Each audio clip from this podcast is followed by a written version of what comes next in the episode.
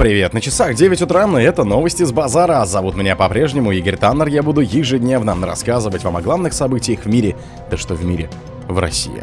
Трамп обжалует отказ в иммунитете по делу о вмешательстве в выборы. Посол Израиля покинул здание российского МИДа.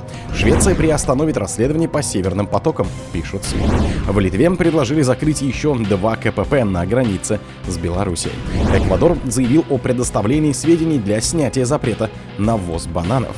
В ГДМ заявили, что Арктический совет без России не жизнеспособен. Спонсор подкаста Глаз Бога. Глаз Бога это самый подробный и удобный бот пробива людей, их соцсетей и автомобилей в Телеграме. Трамп обжалует отказ в иммунитете по делу о вмешательстве в выборы. Бывший президент США Дональд Трамп обжалует решение апелляционного суда в Вашингтоне, который отказал ему в юридическом иммунитете по делу о вмешательстве в выборы, сообщил избирательный штаб политика. Президент Трамп со всем уважением выражает несогласие с решением суда по округу Колумбия и будет его обжаловать в интересах защиты Института президентства и Конституции, говорится в пресс-релизе. Трамп настаивает, что его нельзя судить за действия, относящиеся к периоду его пребывания в должности президента, включая центральный эпизод процесса – штурм Капитолия Капитолием его сторонниками 6 января 2021 года в попытке сорвать учреждение Конгрессом победы на выборах Джо Байдена. Позиция Трампа не нашла поддержки в окружном суде Вашингтона, где слушается дело. Во вторник попытку обжаловать решение ниже стоящей инстанции отклонил апелляционный суд по округу Колумбия. Посол Израиля покинул здание российского МИДа. Посол Израиля Симона Гальперин покинула МИД России, куда ее вызвали после интервью искажающего внешнеполитические подходы Москвы, сообщил корреспондент РИА Новости. Дипломат пробыла в здании на Смоленской площади около полутора часов и уехала, не дав никаких комментариев.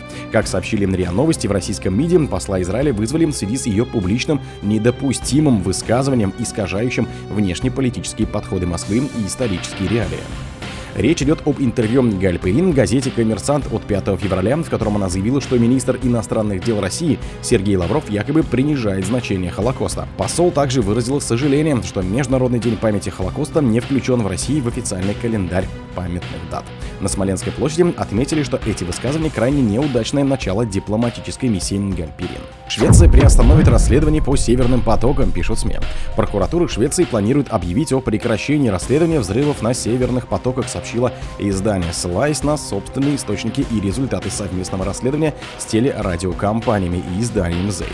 Шведские власти, по всей видимости, не смогли найти конкретного подозреваемого в своей стране, пишет газета. По информации журналистов, прокурор Мац Люнгсвик скоро объявит на завершение расследования. Как сообщает газета Зейд, это шаг Стокгольма не влияет на расследование прокуратуры Германии. Более того, это может сыграть на руку ФРГ, так как шведская прокуратура может передать немецким коллегам вещественные доказательства. В Германии особенно заинтересованы в остатках труп. Следы от взрывчатки можно будет сравнить со следами, найденными на яхте Андромеда, отметило издание. Газета «Экспрессен» ранее сообщила, что Люнгвист, расследующий в Швеции дело о диверсии на российских газопроводах, в ближайшее время примет по нему решение. В Литве предложили закрыть еще два КПП на границе с Беларусью. Литовский национальный центр по управлению кризисными ситуациями предложил закрыть КПП Лаваришкис и Райгардас на границе с Беларусью. Комиссия национальной безопасности при Национальном центре по управлению кризисными ситуациями Литвин предлагает ограничить передвижение товаров, транспорта и людей через литовско-белорусскую государственную границу в пограничных пунктах пропуска Лаваришкис и Райгардас, говорится в заявлении на сайте ведомства. Кроме того, в центре предложили ограничить посадку и высадку пассажиров на железнодорожных КПП Кена и Кабартай, а также прекратить движение пешеходов и велосипедистов через границу с Белоруссией.